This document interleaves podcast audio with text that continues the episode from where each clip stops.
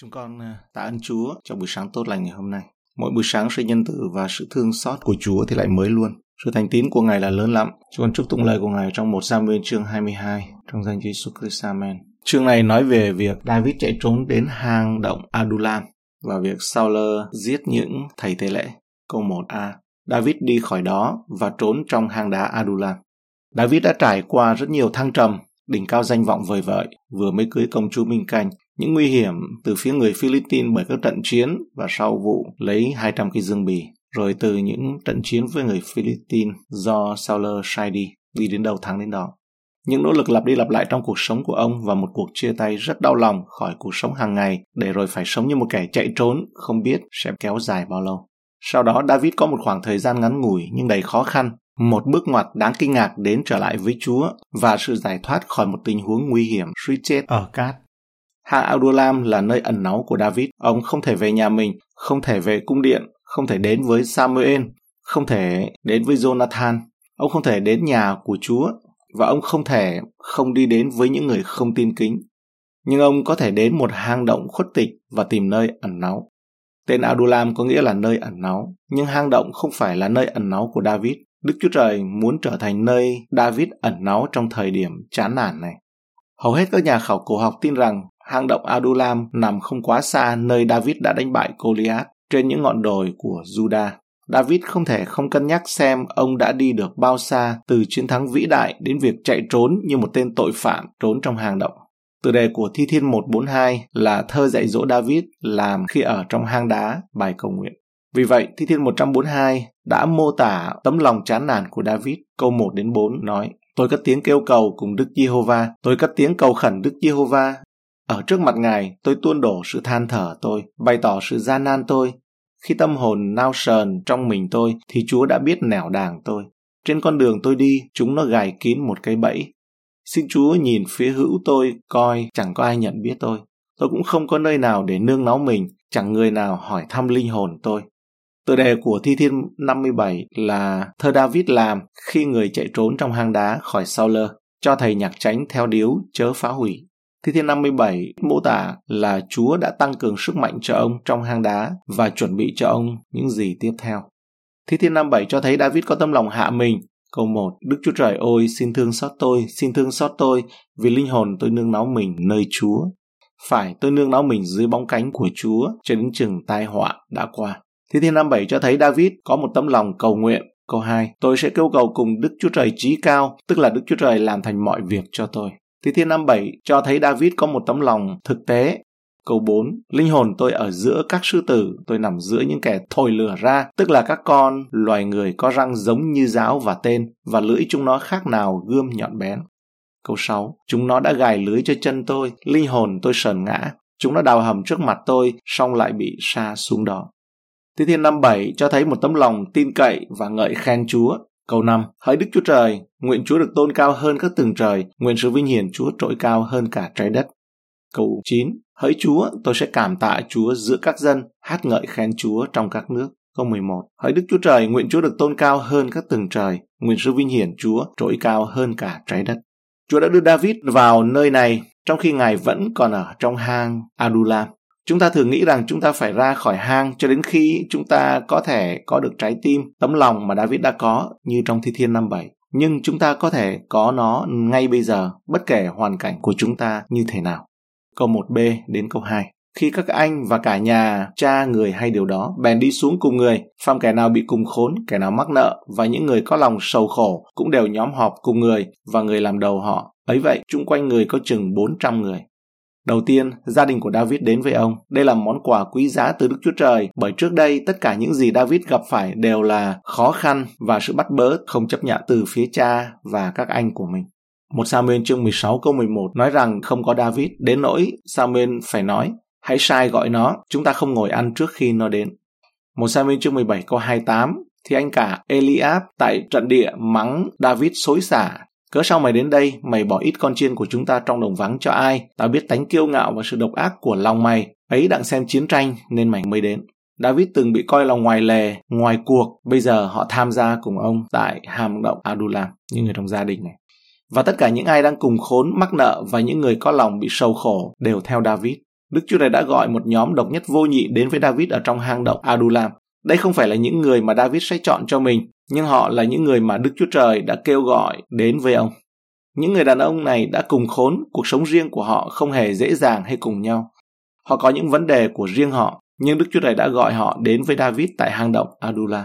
Những người này đã mắc nợ, họ đã không đạt được nhiều thành công trong quá khứ và bị vùi dập bởi những thất bại trong quá khứ. Họ có những vấn đề của riêng họ, nhưng Đức Chúa Trời đã gọi họ đến với David tại hang động Adullam. Những người đàn ông này có lòng bị sâu khổ và bất mãn. Chữ bất mãn trong tiếng Do Thái có nghĩa là một tâm hồn cay đắng, sầu khổ. Họ biết sự cay đắng của cuộc đời, họ không hài lòng với cuộc sống của mình hoặc với vua Saul. Họ muốn một cái gì đó khác biệt hơn và một cái gì đó tốt hơn. Và Đức Chúa Trời đã gọi họ đến với David tại hang đá Adullam.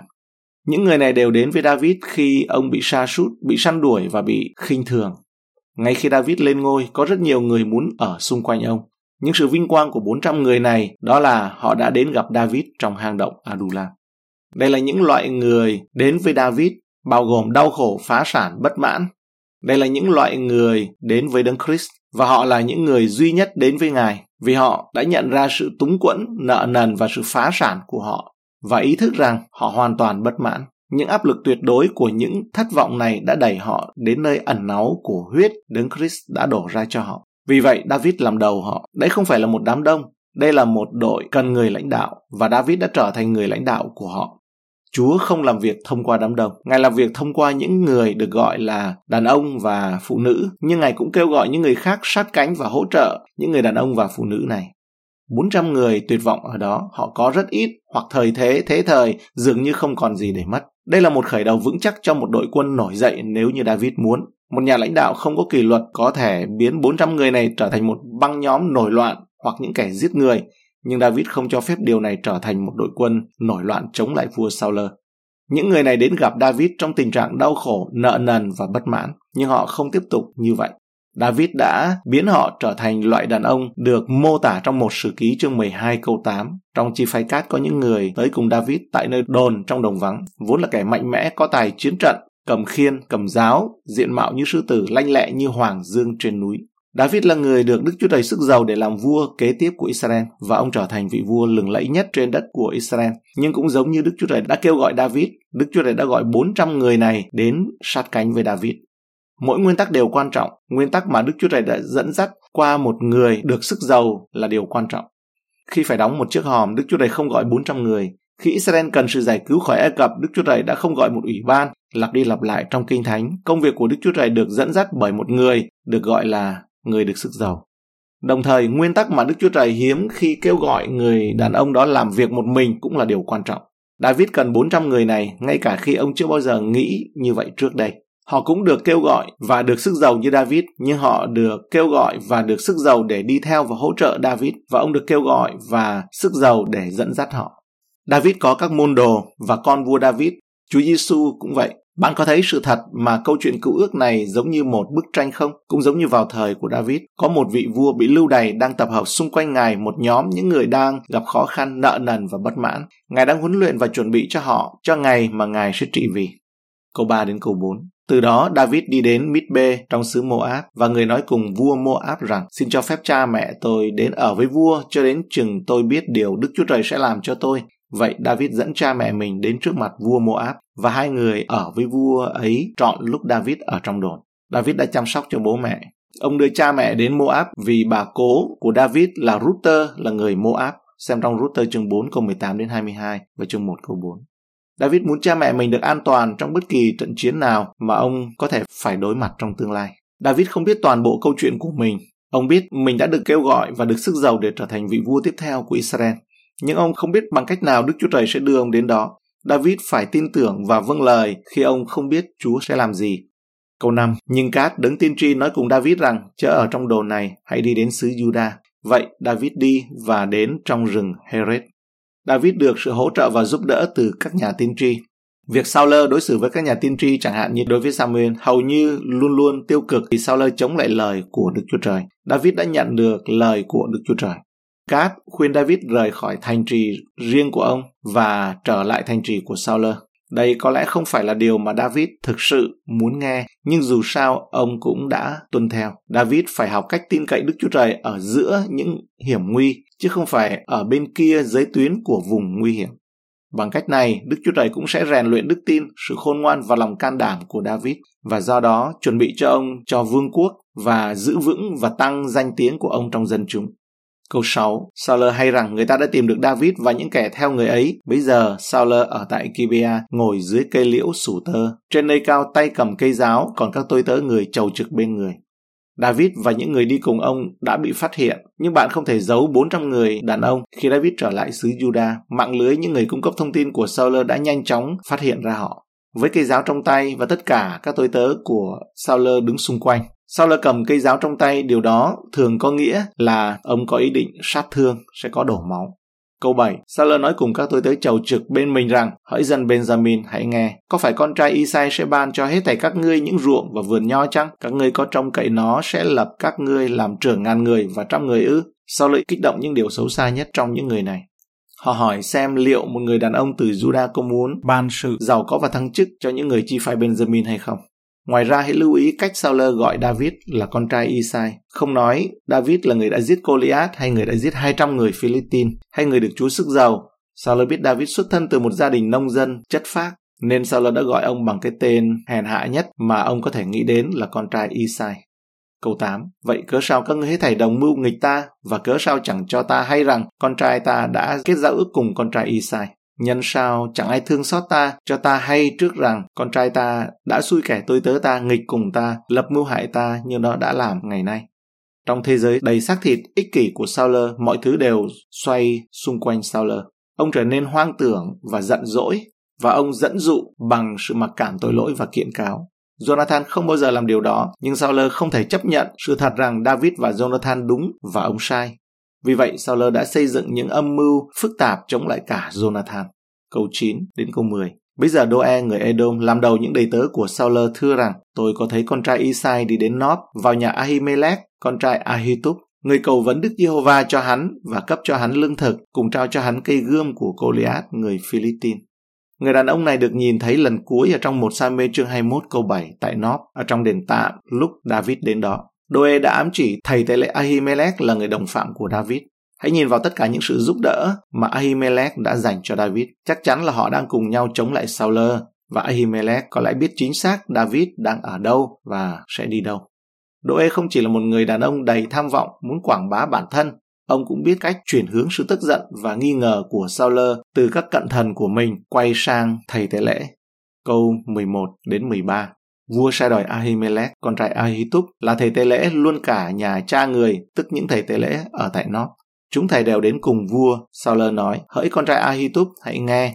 Người thưa rằng, chúa ơi, có tôi đây. Saul tiếp rằng, cớ sao ngươi đồng mưu cùng con trai Isai mà nghịch cùng ta, ngươi có cấp bánh cho nó và trao cho nó một cây gươm, cầu vấn Đức Chúa Trời cho nó, để nó giấy nghịch cùng ta, lập mưu kế hại ta như nó đã làm ngày nay. Ahimelech đã trả lời Sauler với sự trung thực của một người có lương tâm trong sáng và ông nói một cách đơn giản và thành thật ở trong câu 14 và 15 rằng Ahimelech thưa cùng vua, vậy trong vòng đầy tớ vua ai là người trung tín như David làm phò mã vua, dự hội mật nghị của vua và được tôn quý hơn hết trong nhà vua. Có phải ngày nay tôi mới khởi cầu vấn Đức Chúa Trời cho người sao? Tôi quyết không làm như vậy. Xin vua chớ ngờ một lời nào cho tôi tớ vua hoặc cho người nào trong nhà cha tôi, vì kẻ tôi tớ vua chẳng biết gì hoặc ít hay nhiều về điều đó. Sau lời tiếp tục, trong cơn hoang tưởng và vô cảm của mình, ông buộc tội Ahimelech và David là âm mưu chống lại ông. Cớ sao ngươi lại đồng mưu cùng con trai Isai mà nghịch cùng ta? Saul cũng nghĩ rằng David lấy gươm của Goliath và nghĩ rằng mình sẽ là nạn nhân và David và Ahimelech đã rình rập ông. Nhưng Ahimelech thì nói sự thật chính xác. Khi David đến Ahimelech, thầy tế lễ đã hỏi ông một cách cẩn thận tại sao ông chỉ đi có một mình, không ai đi cùng ở trong một Sa-mê chương 21 câu 1. Thay vì nói sự thật với Ahimelech thì David đã nói dối ông. Điều này khiến cho Ahimelech rơi vào một tình huống dễ bị hại. Ahimelech không hề biết về sự căm thù của Saul đối với David, đến nỗi ông đã ngợi khen David trước mặt một ông vua đang lên cơn giận dữ vì ghen tị. Và ai trong tất cả các tôi tớ của vua đều trung thành như David. Điều này là do David nói với Ahimelech rằng ông đang tuân mạng Sauler trong khi ấy, thực sự là David đang chạy trốn cứu mạng mình khỏi Sauler đuổi bắt trong chương 21 câu 2. Câu 16, vua đáp, hỡi Ahimelech, thật ngươi và cả nhà cha ngươi đều sẽ chết. Câu 17, Vua bèn nói cùng các thị vệ đứng gần mình rằng hãy lại gần giết những thầy tế lễ của Đức Giê-hô-va vì chúng nó giúp đỡ David biết nó trốn mà không cho ta hay. Sao đã chần chừ giết kẻ thù của Chúa khi ông được truyền lệnh đó là giết dân Amalek trong một Samuel chương 15 câu 9 thì ông đã trở lại vua của Amalek. Nhưng ông không do dự khi giết các thầy tế lễ của Chúa trong máu lạnh ghen tị. Saul rõ ràng đang đi đến tận cùng vực thẳm. Sự tức giận của Saul đã chống lại chính Chúa, vì Ngài đã lấy đi vương quốc của ông và trao nó cho người khác. Và vì ông không thể đến với Chúa, nên ông đã đổ cơn thịnh nộ của mình trên các thầy tế lễ. Đây là một trong những hành động tồi tệ nhất trong cuộc đời của Saul. Ác tâm của ông là không thể thay đổi, và cơn thịnh nộ của ông là tàn nhẫn và không có động cơ, công lý hoặc chính sách nào có thể biện minh cho hành động dã man như vậy một bản án đẫm máu được phát âm một cách khắc nghiệt và được thi hành một cách hấp tấp, không có bất kỳ sự tạm dừng hay là cân nhắc nào. Không có bất kỳ sự ân hận hay hối tiếc nào. Đây là hành động tồi tệ nhất mà Sauler đã làm. Câu 17b đến 19. Nhưng các đầy tớ của vua không khứng tra tay trên mình những thầy tế lễ của Đức Giê-hô-va cũng chẳng chịu đánh họ nữa. Vua bèn nói cùng Đô-ê rằng Người hay lại gần đánh giết những thầy tế lễ. Đô-e, người Edom lại gần đánh những thầy tế lễ và trong ngày đó hắn giết 85 người mặc ephod bằng vải gai. Sauler dùng gươm giết dân Nob thành của thầy tế lễ, người nam và người nữ, con trẻ và con đương bú, bò, lừa và chiên, thầy đều bị gươm giết. Theo lý lẽ của họ, các tôi tớ của Sauler kính sợ Đức Chúa Trời hơn Sauler và họ từ chối giết các thầy tế lễ. Đô-ê là người Edom, không phải là người Do Thái, thì đã không ngần ngại giết các thầy tế lễ và gia đình của họ. Đô-ê đã bị cầm giữ trước Chúa tại đền tạm trong một Samuel chương 21 câu 7. Nhưng điều đó đã không thay đổi tấm lòng của Đô-ê chút nào. Câu 20 đến 22. Xong, một trong các con trai của Ahimelech, cháu của Ahitub, tên là Abiathar, thoát khỏi và trốn đến cùng David. Abiathar thuật lại cho David rằng Saul đã giết những thầy tế lễ của Đức Giê-hô-va. David đáp cùng Abiathar rằng trong ngày ấy ta hiểu rõ Đô-e, người Edom có mặt tại đó chắc sẽ học lại cho Saul. David đã cho biết ông cảm thấy thế nào về điều này trong Thi Thiên 52, trong đó có tự đề cho thầy nhạc tránh thơ David làm để dạy dỗ khi Đô-e, người Edom đến cho Saul hay rằng David đã vào nhà Ahimelech. Trong Thi Thiên 52, David đã thể hiện sự phẫn nộ của mình đối với Đô-e. Câu 1 đến câu 4. Hỡi người mạnh dạn, sao ngươi tự khoe về sự dữ, sự nhân từ của Đức Chúa Trời còn mãi mãi. Hỡi ngươi toan sự tà ác, làm điều giả dối, khác nào dao cạo bén, ngươi chuộng điều dữ hơn là điều lành, thích sự nói dối hơn là nói sự công bình. Sela. Hỡi lưỡi dối trá, người ưa mến các lời tàn hại. Trong thi thiên 52, David thể hiện sự tin tưởng của mình vào sự phán xét của Đức Chúa Trời trong câu 5. Đức Chúa Trời cũng sẽ phá hại ngươi đời đời, Ngài sẽ bắt ngươi, rứt ngươi khỏi trại ngươi và nhổ ngươi khỏi đất kẻ sống. Sela. Trong Thi Thiên 52, David thể hiện sự tập trung của mình vào Chúa, câu 8 đến câu 9. Còn tôi khác nào cây olive xanh tươi trong nhà Đức Chúa Trời. Tôi nhờ cậy nơi lòng nhân từ của Đức Chúa Trời đến đời đời vô cùng. Tôi sẽ cảm tạ Chúa đời đời vì Ngài đã làm việc đó. Tôi sẽ trông cậy nơi danh Chúa trước mặt các người thánh của Chúa vì điều đó là tốt lành. Câu 22b. Ấy tại cớ ta mà cả nhà của cha ngươi bị chết. Câu 23. Hãy ở cùng ta, Chớ sợ chi, kẻ nào tìm hại mạng sống ta cũng tìm hại mạng sống ngươi, ngươi ở cùng ta thì sẽ được bảo toàn. Một mặt, chính sự hiện diện đơn thuần của David nơi Ahimelech đã khiến cho Ahimelech bị kết tội trước Saul. Và thực sự không có bất cứ điều gì David hoặc bất cứ ai có thể tác động vào điều đó, thay đổi được điều đó. Mặt khác thì việc David nói dối Ahimelech đã gây hại cho thầy Tê Lễ trước Saul.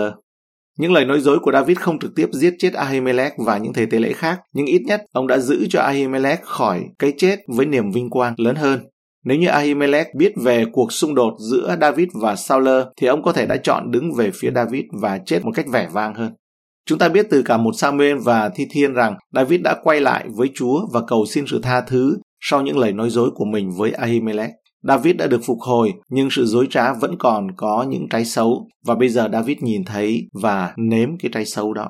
David không thể làm gì với các thầy tế lễ đã bị sát hại. Ông đã thú nhận tội lỗi của mình trong vấn đề này và tìm kiếm sự tha thứ từ Chúa. Bây giờ, tất cả những gì ông có thể làm là phục vụ Abiathar, thầy tế lễ sống sót còn lại. Nhu cầu cần kiếp nhất thì David nói với Abiathar rằng, ngươi ở cùng ta thì sẽ được bảo toàn. Cảm ơn Chúa cho đây là trong chương này đầy kịch tính và chúng ta cầu nguyện. Cảm ơn Ngài cho bài học về việc mà David tiếp tục tìm nơi ẩn náu tại hang đá Adulam và việc mà Saul đã giận dữ trong cơn giết người bởi vì sự ganh tị và máu lạnh đã giết những thầy tế lễ. Và chúng con cầu nguyện cho chúng con được thấy được cái cục diện và cũng như là từ những tấm gương này mà chúng con có thể học được. Điều gì đó chúng con dâng lời cảm ơn ngài. Biết ơn chúa. Con cầu nguyện sự bình an cho toàn bộ dân sự anh chị em chúng